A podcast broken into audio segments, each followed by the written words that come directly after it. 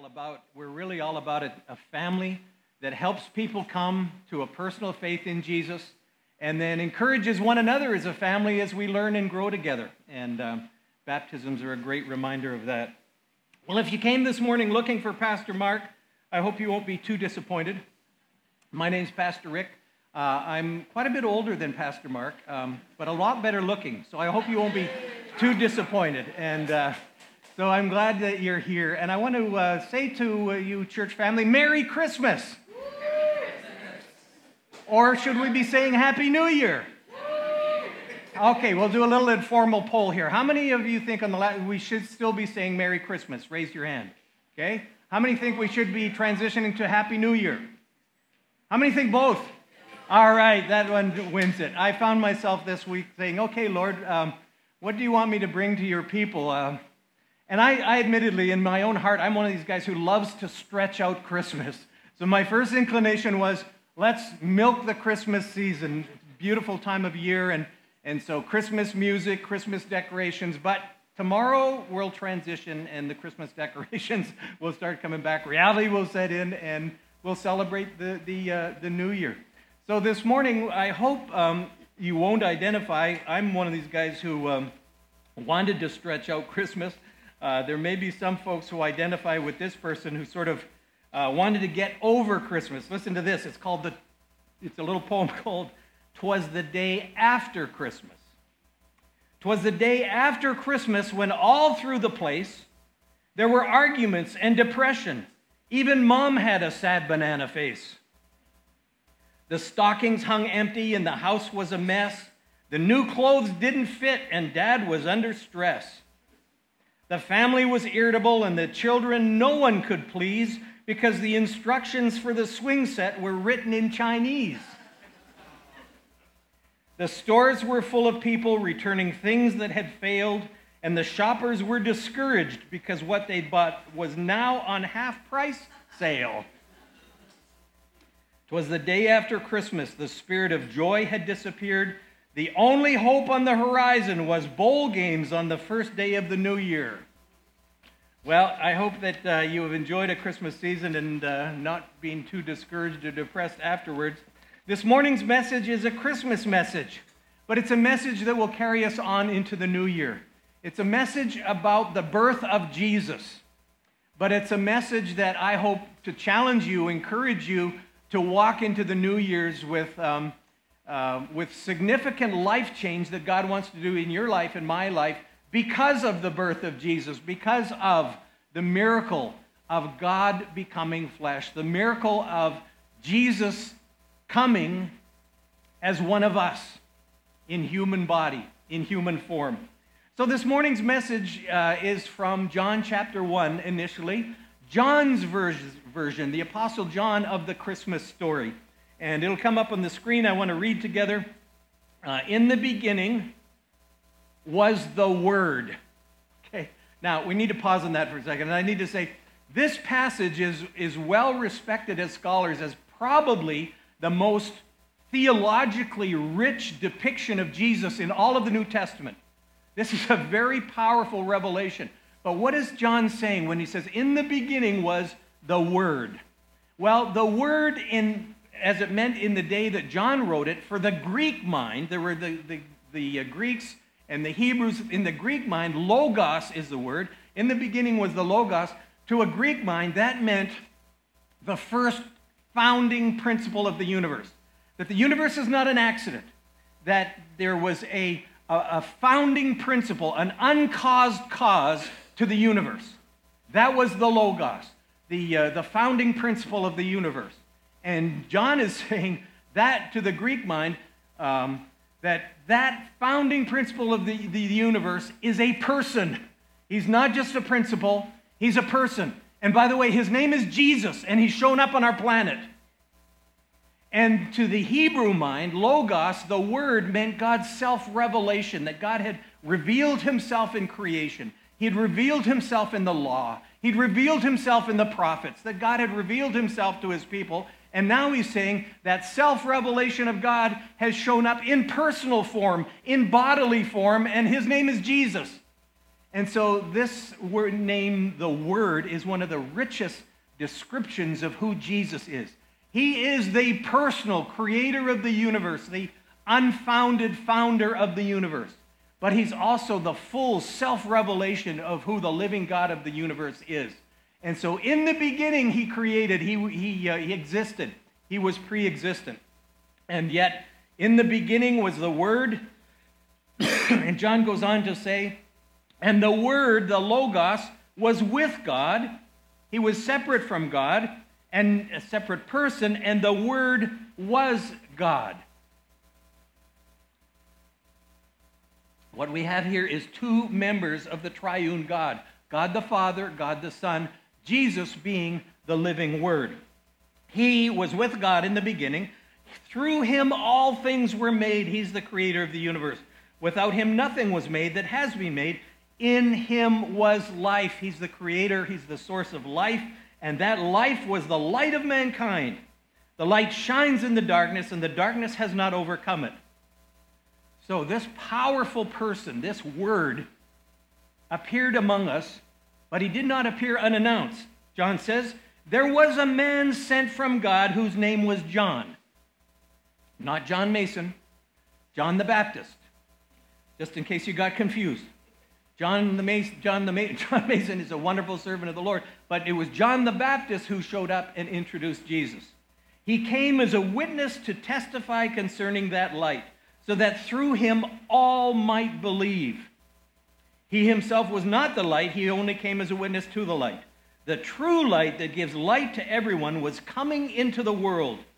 He was in the world, and though the world was made through him, the world did not recognize him. He came to that which was his own, the covenant nation of Israel, but his own did not receive him largely. Yet to all who did receive him, catch this, to those who believed in his name, he gave the right to become children of God. Don't miss that. To those who received him, to those who believed in his name, he gave the right to become his family, the children of God. Children born not of natural descent, nor of human decision or a husband's will, but catch this they're a new creation, born of God. Now, verse 14 has John's Christmas story in four words. The Word became flesh. That living person, creator of the universe, became a human being. Fully God, fully man. The Word became flesh and made his dwelling among us. We have seen his glory. This is not just some story. We're eyewitnesses to what happened with Jesus. The glory of the one and only Son who came from the Father, full of grace and truth. John's version of the Christmas story. The Word became flesh. I want us to notice one primary reason why the Word became flesh. We read it. One primary reason why Jesus came as one of us in bodily form, in human form. But then I also want to notice some related reasons that might surprise you. Because there is one major main reason, but there are some other related reasons to the Word becoming flesh. So here it is. The primary reason Jesus came as one of us, the Word became flesh to create a family, to form a family. He wanted to gather some children. That's what it says in those who believed in his name. He gave the right to become children of God. Now, I love again this time of year where it takes a, a, a poet, someone like a Max Lucado, to help us uh, capture the miracle, the wonder of the Word becoming flesh. And uh, so this, this uh, gifted poet writes this, describing this miracle of Jesus entering our world, coming as one of us. Max Lucado writes this untethered by time. God sees us all, from the backwoods of Virginia to the business district of London, from the Vikings to the astronauts, from the cave dwellers to the kings.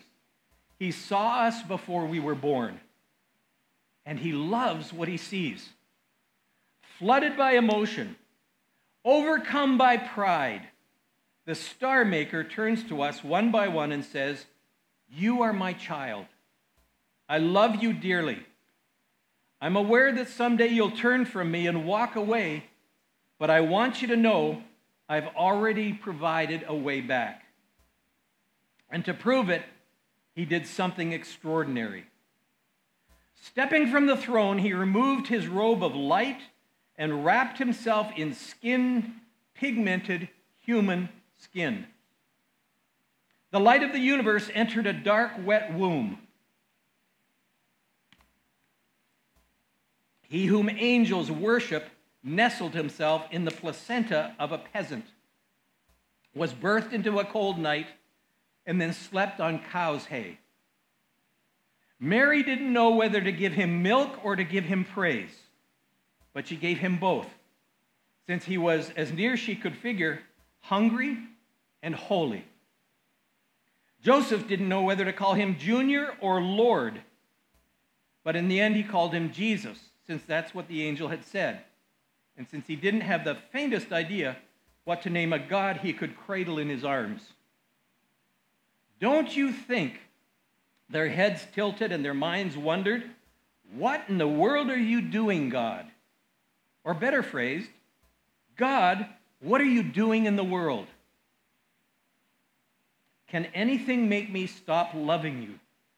God asks. Watch me speak your language, sleep on your earth, and feel your hurts.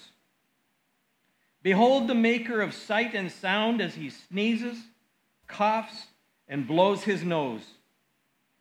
You wonder if I understand how you feel? Look into the dancing eyes of the kid in Nazareth. That's God walking to school. Ponder the toddler as Mary's, at Mary's table. That's God spilling his milk. You wonder how long my love will last? Find your answer on a splintered cross, on a craggy hill. That's me you see up there, your maker, your God, nail stabbed and bleeding, covered in spit and sin soaked. That's your sin I'm feeling. That's your death I'm dying. That's your resurrection I'm living. That's how much I love you. Does a wonderful job of capturing the Word becoming flesh. What is the reason, the primary reason? it's because God wanted to create a family. He wanted to gather sons and daughters and adopted kids for a forever family. That's how John phrases the purpose of the word becoming flesh. And you know, I had a tangible object lesson, a tangible uh, expression of God's adopting love number of years ago, but I'll never forget it. Martha and I had uh, four beautiful young boys in four years, and uh, we survived it. But we had all these toddlers, and we would go to the park, and we met this co- playground park, and we met this older couple. We were uh, in our late 20s, early 30s, and we met a couple named George and Evelyn Marsh. They were in their 50s, early 50s. Now, George had done really well in banking and investment, so he'd retired early in his 50s. They'd raised their kids, and their kids had all moved out, and George and Evelyn had adopted a bunch of kids. And where they'd adopted them from was Russia. If some of you can remember, back in the um, the uh, late 80s, early 90s, Russia opened up and people would travel from North America and adopt children from Russia, from the orphanages where a lot of kids had, had been raised in terrible circumstances, lost their parents, and everything like this.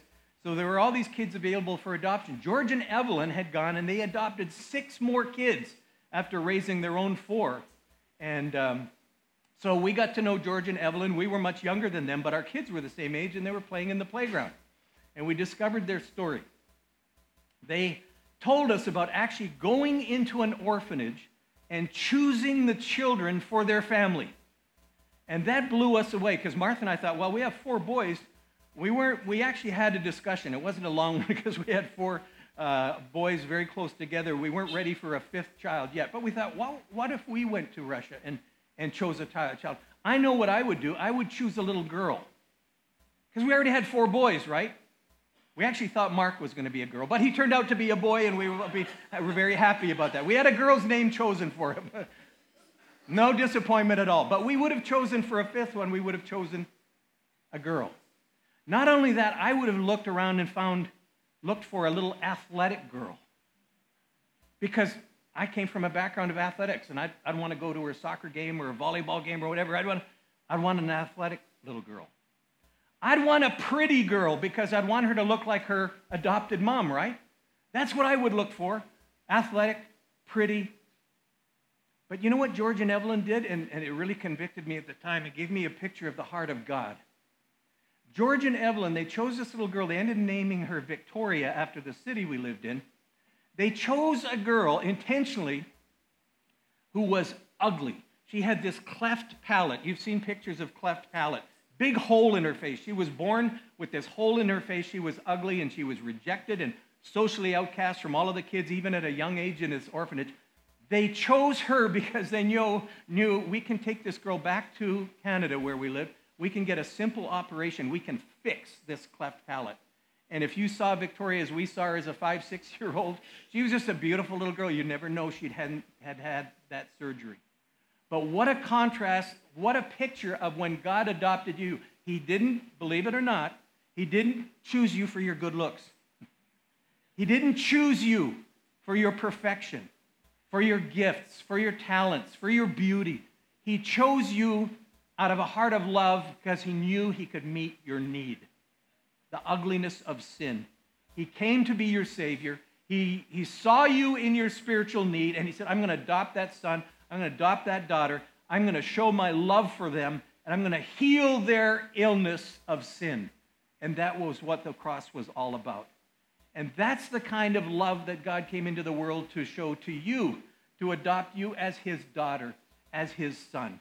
And so as you enter in, starting tomorrow into the new year, hold on to that identity. Who are you? You're God's deeply loved son. You're his precious, cherished daughter. That's who you are. That's your identity in Christ. And live that out every day, recognizing that you have a God who loves you, that Jesus actually gave his life to heal your greatest need. And he loves you as a son, he loves you as a daughter, and relate to him out of that relationship. Jesus came because he wanted to adopt a bunch of kids, and a bunch of them are in this room. And let me say, I don't want to just take it for granted if you've never made that personal decision because the text is very clear. How do you get adopted as God's son and his daughter? You put your faith in Jesus. You believe in him. You receive what he has done on the cross for you personally. Only you can do that. Your parents can't do it. Your pastor can't do it. Your friends can do it. Only you can make a personal decision to say, Thank you, Jesus, that you died on the cross and suffered the penalty for my sins. Thank you that you rose from the dead and you love me with an eternal love. And as soon as you place your faith in Jesus, guess what? there's a new child born in the family, and all heaven celebrates. So next year, live out your year. Maybe today will be the first day you make that decision. Maybe it'll be regathering it. Maybe it'll be reliving it. But live, walk into next year as a precious son, a precious daughter of Jesus himself. Well, that's the major reason. But you know, there are some other related reasons that, that may surprise you. And so here's a second related reason why Jesus came into our world, came as one of us. Why the Word became flesh. And it comes out of a conversation with one of Jesus' disciples, Philip, in John chapter 14. Philip says, Lord, show us the Father. Jesus came from the Father. And Philip says, Show us the Father. And Jesus says, Don't you get it, Philip? Even after I've been among you, so anyone who has seen me has seen the Father that Jesus came in bodily form to show us, to reveal to us who the Father really is. Now, we can look up at the universe and get a glimpse of who the God of the universe is. I mean, here in Hawaii, uh, I don't know how you can miss it. If you look around, you say, wow, God is awesome. The ko'olaus, the ocean, the whales, the palm trees, the turtles. God is powerful. He created the universe. And He's wise. He's created this beautiful place. And He's good. Look at all the goodness around us. You learn some of those things about God. But none of that is particularly personal. It wasn't until Jesus came into the world, He says, I want to show you who the Father is. So if you want to know what God is like, take a look at Jesus. If you want to know what God would say, read what Jesus says. if you want to know what God would do in any given situation, Look at what Jesus does. because he shows you who God is. If you want to know what God's perspective on your life is, your vocation, your finances, your relationships, your anything in your life, listen to Jesus because he reveals who the Father is. And one of the most powerful ways in which Jesus, in, in everything he taught and did and lived, he shows us who the Father is. But one of the most powerful things Jesus did was tell us a story. a story is worth a thousand words. Um, uh, Jesus tells a story that reveals who the Father is. You know that story. It's the story of a father who had two sons, and one of his sons, it's recorded in Luke 15, but I know you've heard this story. One of the sons uh, perf- exercises an incredible insult against his dad. I don't know what could be more insulting for a son to his dad, but the son says to his dad, he says, Dad, I want my inheritance ahead of time.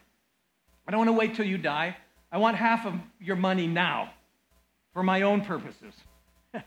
How would you feel if you're a dad? Like, you don't really love me, you just want my stuff. And that's exactly what the son was doing.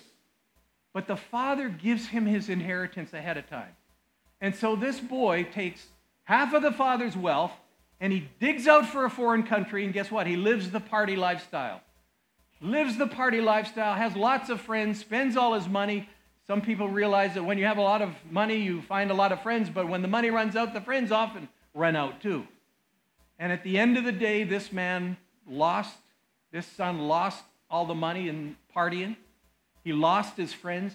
He ends up as a Jewish boy, what could be a lower point in life, working at a pig farm, an unclean animal. When all of a sudden he comes to his senses and he says, You know, I have this dad who's a good dad, and I've, I've blown it. I've insulted my dad. I've sinned against my dad. I've sinned against God. But at least my dad would give me a good job. Better than eating slop with the pigs. So, what does he do? He turns his heart towards home.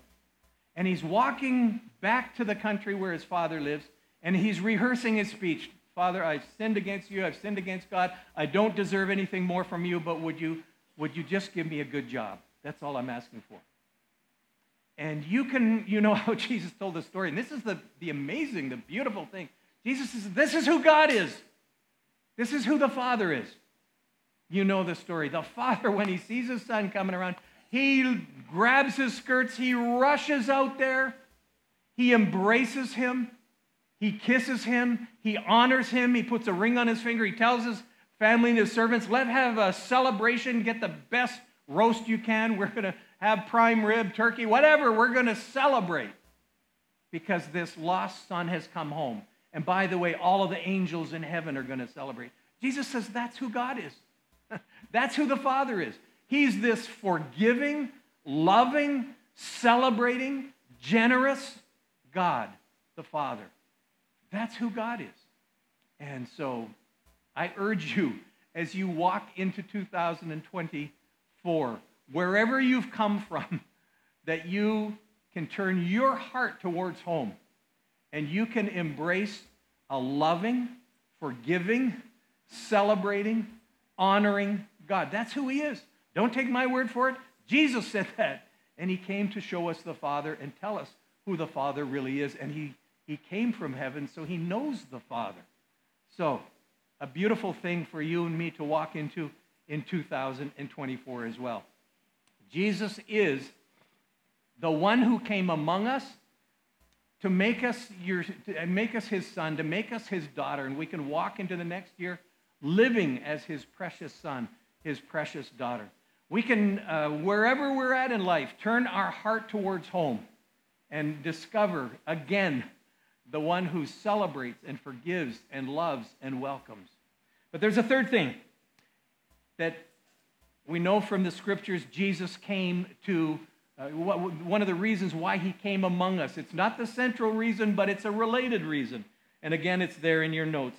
Jesus came as one of us. This might surprise you to show us to serve. To show us to serve. I wonder if you have come to a depth of understanding of how important it is to serve others. It's a central value in the kingdom of God. That Jesus came as the greatest one, as the Logos, the creator of life, the creator of universe, the source of life, the greatest one in the universe, but he came to serve. Jesus says, and you know this passage, Mark chapter 10, whoever wants to be great among you, and this is the greatest one ever in the universe speaking, whoever wants to be great among you must be your servant. For even the Son of Man, even Jesus himself, did not come to be served, but to serve and to give his life as a ransom for many. What is Jesus saying? Jesus, well, you look at his life. There's never been a person in all of human history, any human being who has served like Jesus. You read his life, everything he did was in service to others. He had the powers of God, but notice he never uses those sovereign powers for his own self interest, for his own well being. He always uses his powers to care for others. He teaches others about the kingdom of God, and he doesn't even charge tuition. He heals people, and he doesn't charge them a medical cost or medical health care. He just openly heals people. He uh, delivers people from destructive influences of demons in their lives. He just sets them free without charge. And yes, in his greatest act of, and he feeds people, don't let me forget that. He feeds people without charge. He cares for their physical needs. He heals, he feeds, he teaches, he uh, delivers. But the greatest act of service is he gives his life on the cross. There isn't a greater gift that he could give. And he does that so that his children can be forgiven their sins and can be set free to be sons and daughters of God, to be um, receive the gift of eternal life, a relationship with the Father that goes beyond this life. So Jesus doesn't just uh, talk servanthood, and I, I got to get a little sidetracked. You know, don't you get tired of politicians, leaders in our culture who talk this way, but their lives are, don't back it up? Jesus is the perfect leader. He says, uh, serve one another. This is the path to greatness. And his whole life is an integrity of, of servanthood of serving. He is all about serving others. He's the real thing. And that's one of the reasons we uh, put our faith in him. Now, just imagine walking into 2024. If you're married, imagine a husband actually serving his wife, putting her needs and her interests above his own. Imagine a wife putting her husband's needs and interests and serving her husband. Imagine a married, a, a married couple serving one another. Imagine parents serving their children.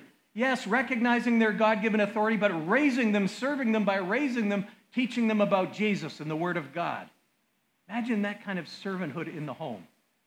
Imagine an employee serving their boss as if he or she were Jesus, doing their work as unto the Lord.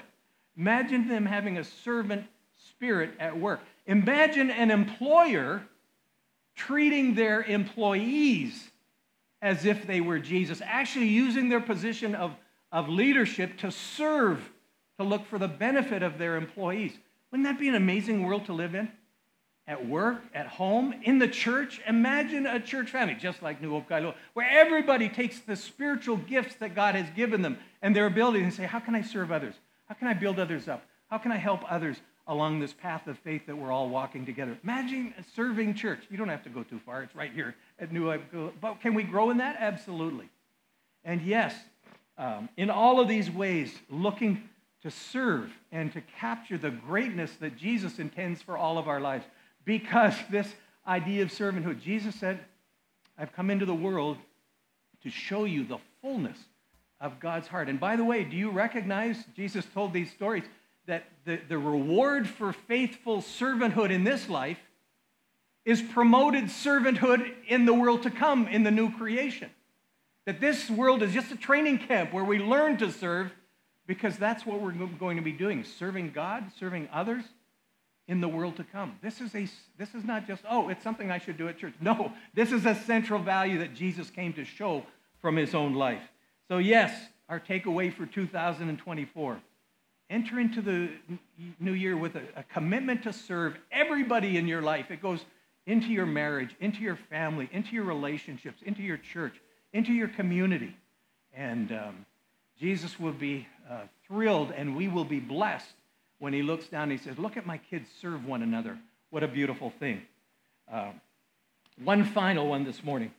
Jesus came ultimately and uh, primarily to gather a family, sons and daughters. But he came uh, to show us the Father. He came to show us what it means to serve. And there's one other thing. He came to elevate the dignity of every person. You realize that when the Word became flesh, the greatest person in the universe became flesh, he came to give his life for, quite frankly, outcasts. You read Jesus' story, he, he gave his life for people who didn't matter, didn't count, were suppressed, were rejected, were outcast in various ways. Christ died for the ungodly, Paul says. God demonstrates his own love for us in this. While we, while you and I were still sinners, before we were even interested in God, before we were in, he was on the radar, while we were doing our own thing, off on our own path, Christ died for us. He took the initiative. Now, read the life of Jesus, and, and you will see this heart of God's love for people that are outcasts. For example, social outcasts. People hated tax collectors for good reason. They sold out to Rome, they grabbed your money, they choked you. And Jesus went after Matthew, a tax collector, Zacchaeus, a height challenged tax collector. He actually invited himself to Zacchaeus' home. And he said to Matthew, Gather your tax collector friends, those that are rejected, hated, outcasts in society. I want to have a party with them. I want to meet them. Jesus gave his life for social outcasts. It wasn't just social outcasts, there were racial outcasts. Thank God that we don't have any um, racism in our community. Well, uh, it can still pop up here and there. Jesus went out of his way to show love and to rescue people who were racial outcasts. Remember the parable of the Good Samaritan? You say the, the priest and the Levite, and they leave the guy dying in the ditch. They were like the pastor and the associate pastor of the church. They leave a guy lying in the ditch. And then this outcast guy, a Samaritan. Samaritans were half breeds and, and, and heretics, they were despised by the Jewish people. And Jesus makes the hero of the story a Samaritan. He elevates the dignity of Samaritans, he elevates the dignity of, of tax collectors. He says, You matter to God. I'm here to, to reach you, to love you, ultimately to give my life for you. Um, it wasn't just um, uh, social outcasts, racial outcasts. What about moral outcasts?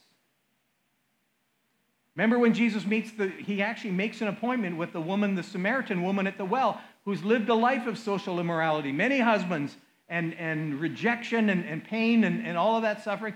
Jesus brings living water to a woman with a terrible moral background because of his heart of love for her.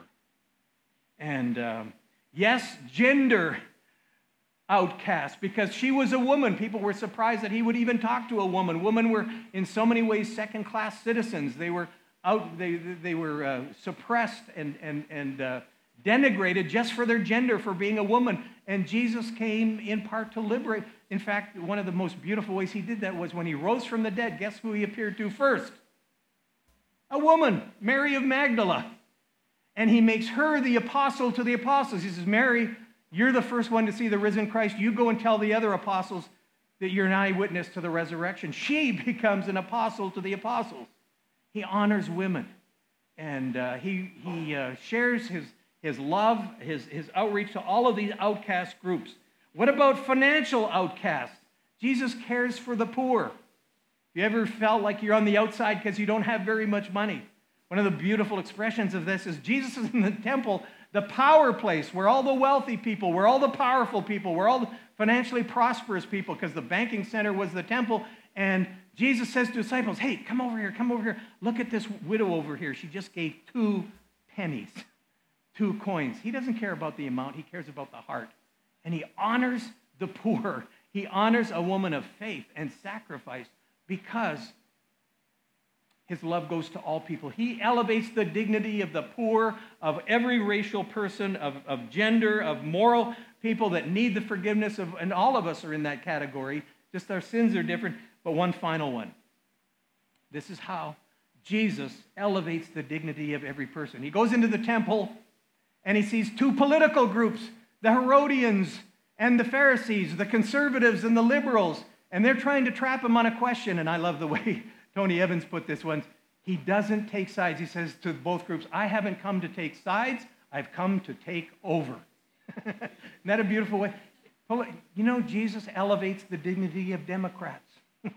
he elevates the dignity of Republicans. And we sometimes make these barriers that Jesus wants to tear down, that he wants to take over our lives and bring them under his lordship into the political party of Jesus. And that's really all that counts. But he came to elevate, the, and when we find ourselves uh, uh, the opposite of, of dignifying people, treating them poorly because of their race, because of their financial condition, because of their education, because of their political whatever, we've missed the heart of Jesus because he came to elevate the dignity of every person on the planet, ultimately to give his life. So, my friends, that's the Christmas message. The Word became flesh, and He came to adopt you as His son and as His daughter. And so, walk into the new year living as His precious child, His precious son, His precious daughter. He came so that you can turn your hearts towards home. He came to reveal the Father, to help you and me realize that wherever we are in life, we can turn to the loving, forgiving, celebrating, wonderful Heavenly Father. He came so that he could show us his heart of service. And we can walk into the new year serving one another in our marriages, in our families, in our homes, in our work, in our church. And yes, he came to elevate the dignity of every person so that every person we run into in the new year, close people that are close to us, family members, sometimes family members are the most irritating that may not be true in your life. Not in my immediate family, but sometimes extended family. Would you say amen? Can be the most irritating. Do we, is it difficult sometimes to treat them with dignity, with respect, recognizing that they are created in God's image, loved by Jesus in, in a way that he would, would give his life? And so, yes, we can elevate the dignity of the people that God has put in our life in all of these avenues. So, if we do those things, we will have not only a happy new year, we'll experience a blessed new year. Let's stand together and commit ourselves to the Lord to do that. Father, thank you for all of these wonderful reasons that the Word became flesh. And Lord, thank you for the refreshment of this season of the miracle of Christmas, the living God of the universe, the most important, the greatest one, who came among us and came as one of us for all of these reasons. Thank you, Lord, that we are indeed your beloved, precious children this morning. May we walk that out. And Lord, if there's a person here this morning who maybe your spirit would just touch their hearts and say, This is the day I, I want to decide personally, because it isn't automatic. I have to make a decision of faith. Say, Thank you, Jesus. I receive what you have done for me personally in your death on the cross, in your resurrection. I look forward, starting this day, even before next year, walking with you as a new creation. Thank you for those who were baptized, who have expressed their faith of living a new life because you have touched their hearts and drawn them to be sons and daughters of God. We love you, Lord. We thank you for your presence with us in Jesus' name. Amen. Amen. Have a wonderful remaining Christmas season.